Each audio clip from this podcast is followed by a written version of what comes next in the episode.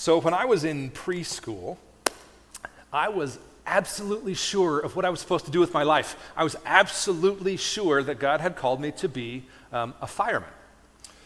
Anybody else pretty sure they were supposed to be a fireman at one point in their lives, at least? Yes. Many of us probably were like, yes, fireman. First option for me. So my mom threw me a fireman themed party uh, with my friends in preschool. Um, I, I remember it well at First Christian, John, First Christian Church of Johnson City uh, at preschool there. Uh, well, then when I got to middle school, I was pretty sure um, that God had called me to be a professional soccer player. so I went to sleep with my soccer ball. I broke more than a few windows. Uh, I spent countless hours on the field by myself uh, at Brentfield in Finneytown in Cincinnati, Ohio. Uh, then, when I got to high school, I was kind of sure um, that, that hopefully, maybe God had called me to be a soccer coach and a youth minister. Um, so, so I played soccer uh, in college after that and got a degree in biblical and theological studies. And then, then when I got to college and got to know myself a little more and my giftedness, I was at least mildly aware that God had called me to some sort of pastoral ministry. Uh, so I figured I went to seminary and uh, began to get some graduate training for pastoral ministry.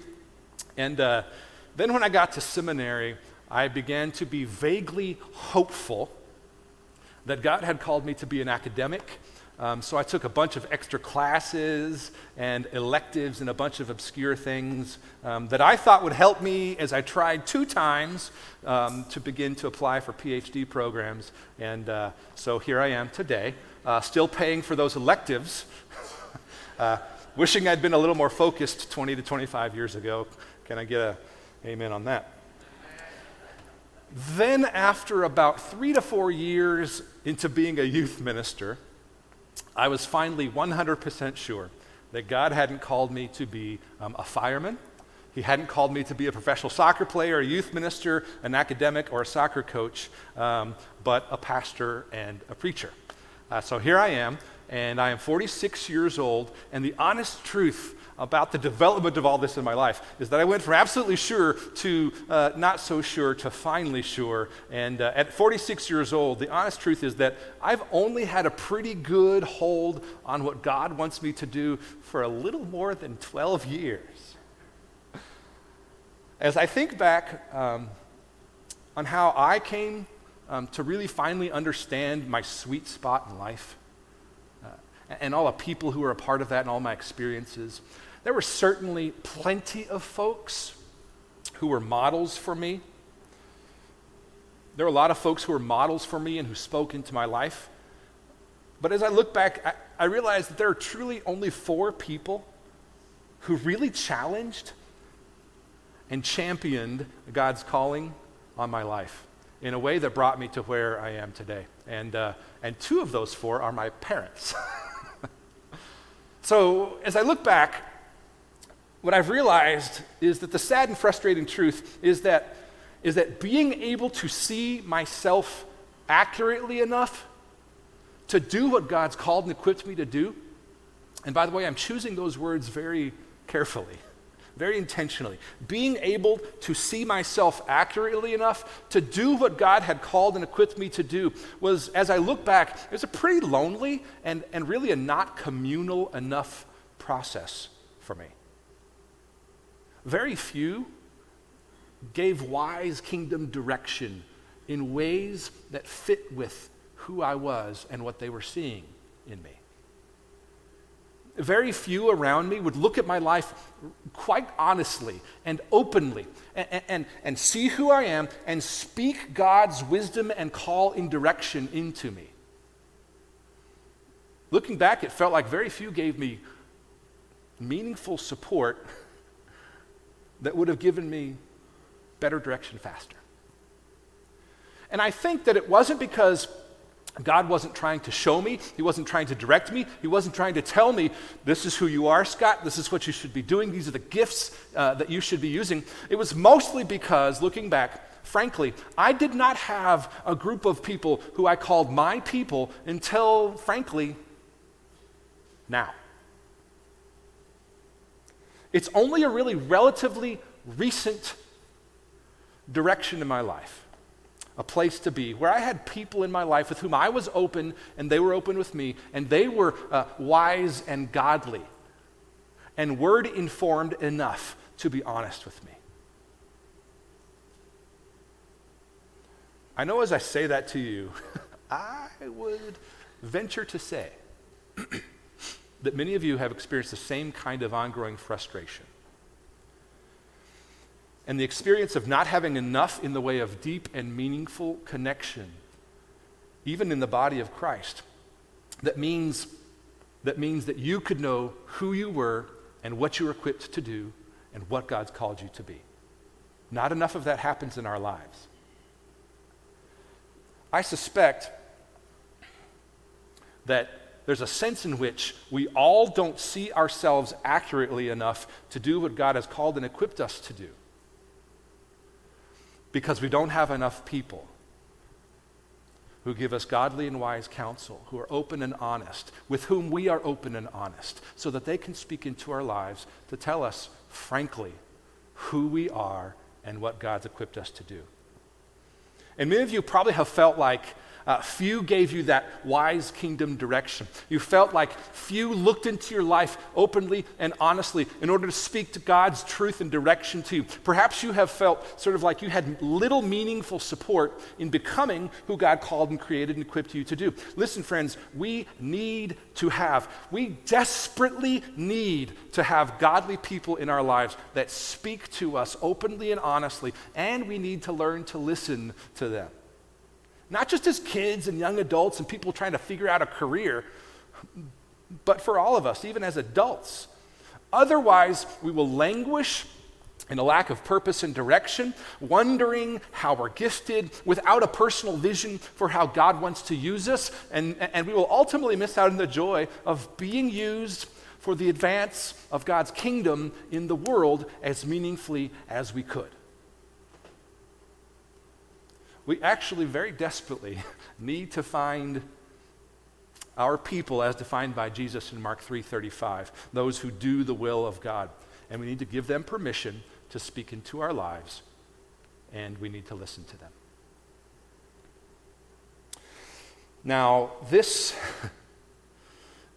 this means that we have all probably experienced some deep isolation and feelings of lostness and not being used as capably in the kingdom of God and in the world as we could have. This is a, a potential uh, for deep isolation and feelings of lostness and even despair. That's the kind of thing we can experience when, when godly counsel isn't the norm for us and we feel on our own. The potential for exactly that kind of, uh, of depth of lostness and despair and, and, and no direction was a very serious danger for Mary when she was pregnant with Jesus. But what we're going to see today in Luke 1 is a really great example, a really cool example of a family that was focused on the will of God. And what we see here in Luke 1 is a very beautiful picture of a family that was focused on God's purposes in the world. And that is what made all the difference for Mary to not experience the lostness and despair and lack of direction and purpose. So before we jump into Luke 1, let me, let me bring you up to speed real quick. The angel Gabriel has just told Zechariah and Elizabeth, who is an, they're an old priest and his wife, she's barren, they've been childless their whole lives. Gabriel has just told them, Zechariah and Elizabeth, that they were going to have a son named John. And he was going to be a pretty important kid uh, or adult. He was going to be uh, really important because God had sent him to prepare his people, to prepare the Jews by preaching uh, about the coming of Jesus and baptizing them, uh, and incidentally living out in the middle of nowhere wearing weird uh, looking clothes and eating bugs. So that was apparently part of the preparation process as a prophet. So right after, right after Gabriel, the angel, shows up to tell Elizabeth and Zechariah this, right after that, when Elizabeth is in her sixth month of pregnancy, the angel Gabriel also appears to Mary. Mary's a virgin, she's not yet married, and, and the angel Gabriel shows up to tell her that she was going to have a son who was going to be um, much more important than John the Baptist. Uh, ever so muchly, much more, much, muchly. Um, more important than John the Baptist, because this would be uh, the anointed one, the Messiah who would save his people from their sins and whose kingdom would last forever, the angel said. So imagine that. Mary is about to bear the Messiah. John the Baptist is already in Elizabeth's womb. So Zechariah and Elizabeth and Mary have just been told by an angel that their babies are going to be big time. And so they are understandably uh, more than a little shaken, probably quite confused, uh, because not only had they just seen an angel, but now they are all wondering how exactly all of this having kids anointed by God thing is going to work out. But what we see here in this text is that the community of God, a family focused on God's will, was the way that God communicated to them I've got this, it's going to be okay, here's how this is going to work. Look at Luke chapter 1, starting in verse 35. God, in effect, says, I've got this, and I'm going to use the family to confirm my direction for you. Look in Luke 1, starting at verse 35. Just listen to what Gabriel says to Mary right after she asks him how this is all going to work. Verse 35. The angel answered her, right after she says, How will this be since I'm a virgin?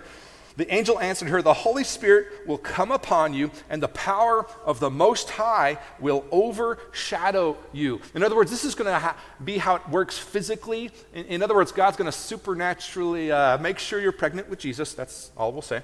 Um, Therefore, the child to be born will be called Holy, the Son of God. And then this is important. Look at this. The angel gives her a sign of confirmation.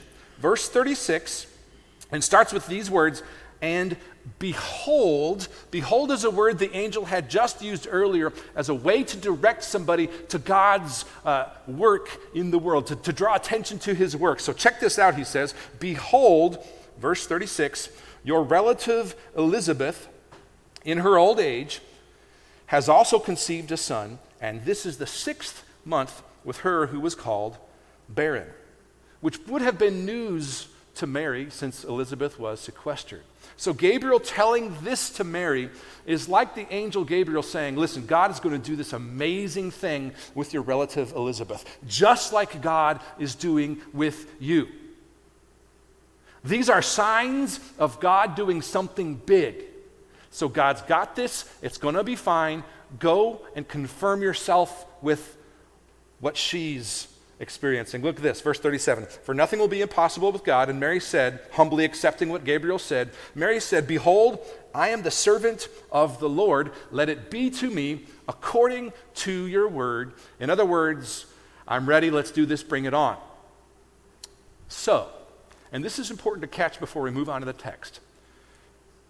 Mary takes the angel's uh, announcement of her relative Elizabeth's birth, birth as a sign of God's work and as a prompt for her to go and confirm it for herself. That's a little bit complicated. Let me say it again, but it's really important.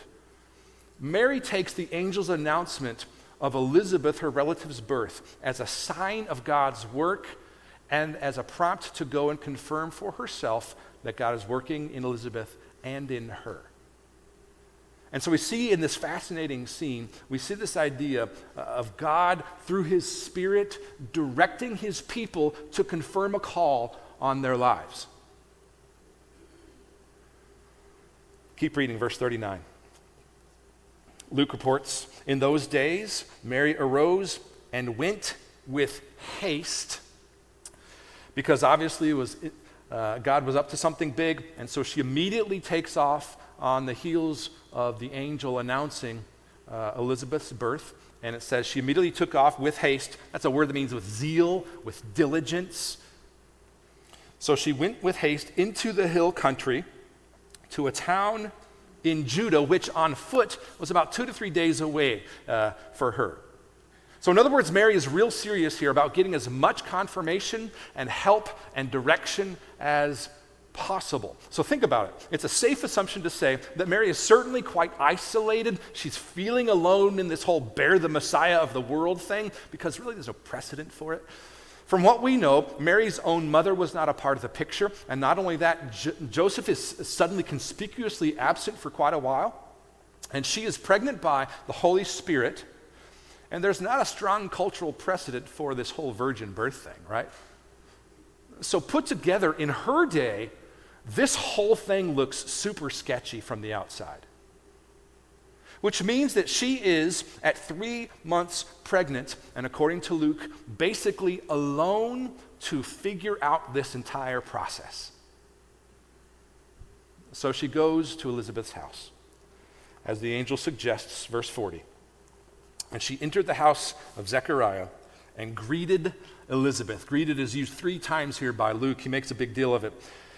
She greets Elizabeth, and when Elizabeth heard the greeting of Mary, the baby leaped in her womb. So when Mary enters and greets Elizabeth, inside Elizabeth, John the Baptist, the baby John, jumps for joy, which Elizabeth obviously understood as a sign from God. And Luke wants us to understand it in the same way because he says this keep reading.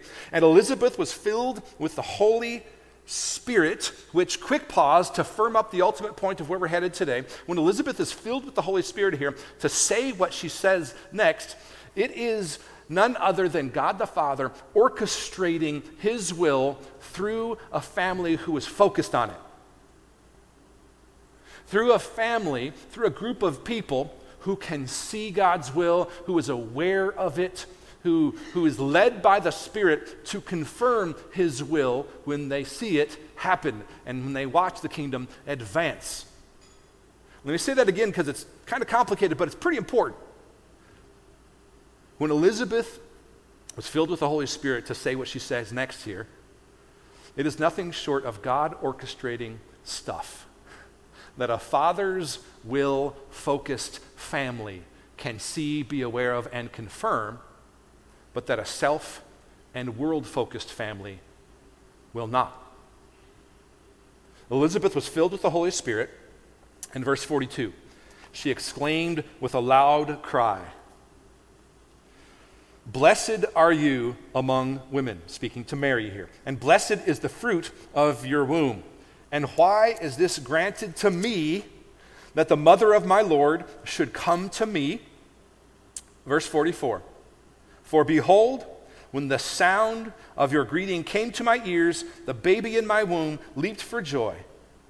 And blessed is she who believed that there would be a fulfillment of what was spoken to her from the Lord. Blessed is Mary because she believed the promise of God to her.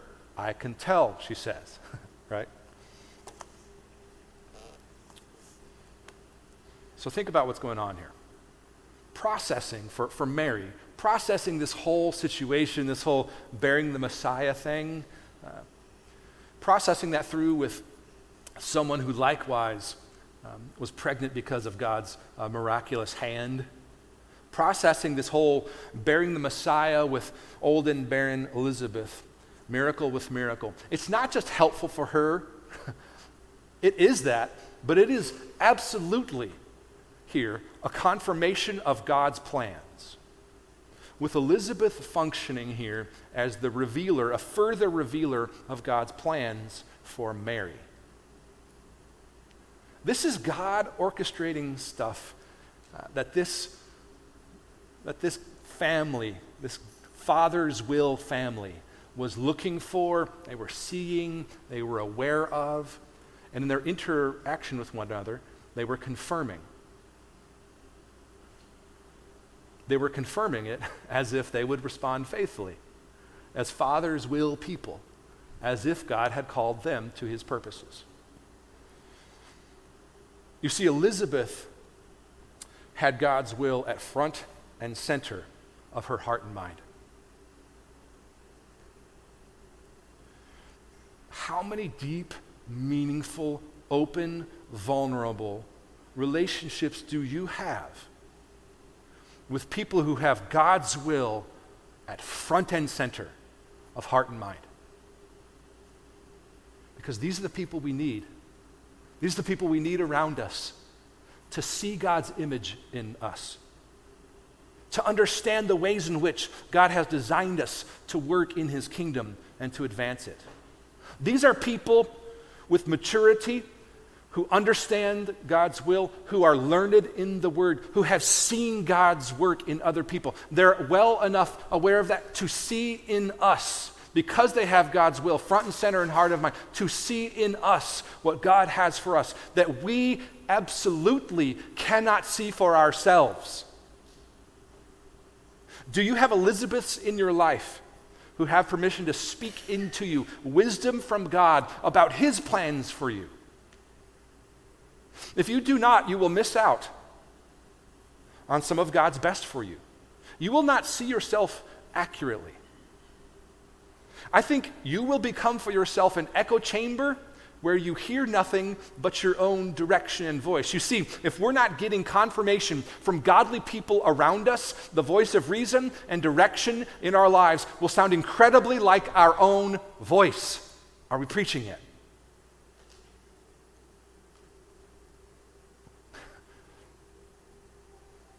And on the contrary, when a family or, or any group of people, for that matter, when they, when they are primarily focused on helping one another become who God created them to be,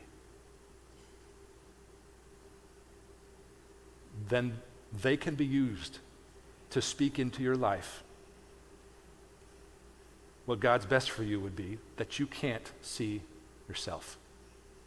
When that doesn't happen in a family or any group of people, and they're primarily focused on helping one another maintain sort of earthly security and safety, uh, or maybe a family that's focused primarily on raising kids to become financially secure and to avoid pain. Kingdom advance takes a back seat. Functionally, that family or that group of people has decided that, that our will for our satisfaction in this world using earthly means of safety and security is more important than God's will for his kingdom advance and ultimately for us experiencing him. We go through life acting like our purposes are better than God's purposes. And when that happens, over time you will slowly isolate yourself into the kind of self deception that is largely unaware of what God has for you, who you are, what He wants for you, how you were designed and, and, and put together to find your joy in His purposes for you. But like we see in here, here in Luke 1, when God's will in the world is the focus of your family and the center of your relationships, you will begin to see yourself accurately enough to do what God's called and equipped you to do. You see, one of the key functions of the family of God, defined by Jesus as those who do God's will, one of the key functions of the family of God is to confirm his call for mission.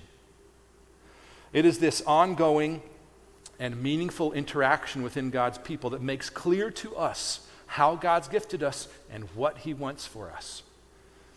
Don't be so sure. Don't be so sure you know by yourself until you have godly people around you with a higher priority on kingdom mission than being liked by you so that they can speak into your life. I think this has tentacles beyond what we think it does. We have a saying around here that I think applies here. Uh, we say this uh, on staff some, we say it in, uh, in, in regeneration on Monday nights, and I think this applies here. We don't know who we are we don't know what we're called to do until godly people around us tell us. I know for a number of us that's like, pretty sure I know. We don't know who we are and what we're called to do until godly people around us tell us. We think we know who we are, what we're like, to what we're called, how we're gifted, how we come across to others, etc. We think we know all that without real feedback from anybody else. Thank you very much. And we think we can know ourselves well without the feedback of others. But think about this the only person on the planet who does not experience you as every other single person on the planet experiences you is you.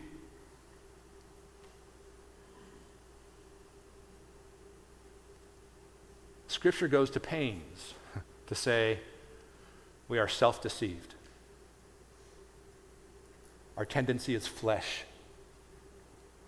Our sinful nature is self. The only person on the planet who does not experience you as everybody else on the planet experiences you as you.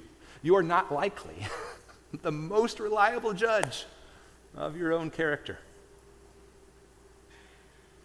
So if you're paying attention and you're with godly people and you have deep and open and vulnerable relationships with them, people who are godly around you are sending you signals all the time if you're willing to listen. I just want to suggest that you, you, you, don't turn off those relationships. Don't mute those signals. Listen to godly people around you because their interaction with you can be nothing, nothing less than God speaking into your life if you will hear it. Let's pray, friends.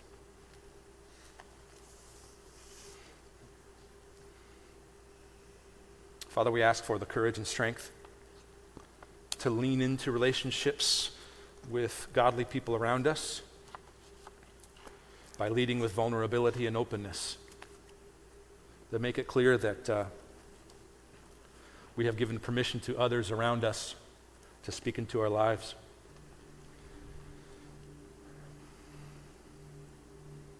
Father, we thank you that uh, the same Spirit that spoke through Elizabeth to Mary is the Spirit that we can have available to us.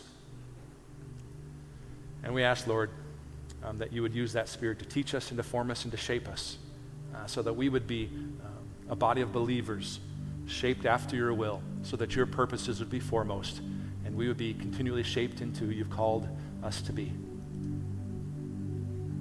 We ask this in the name of your Son, Jesus.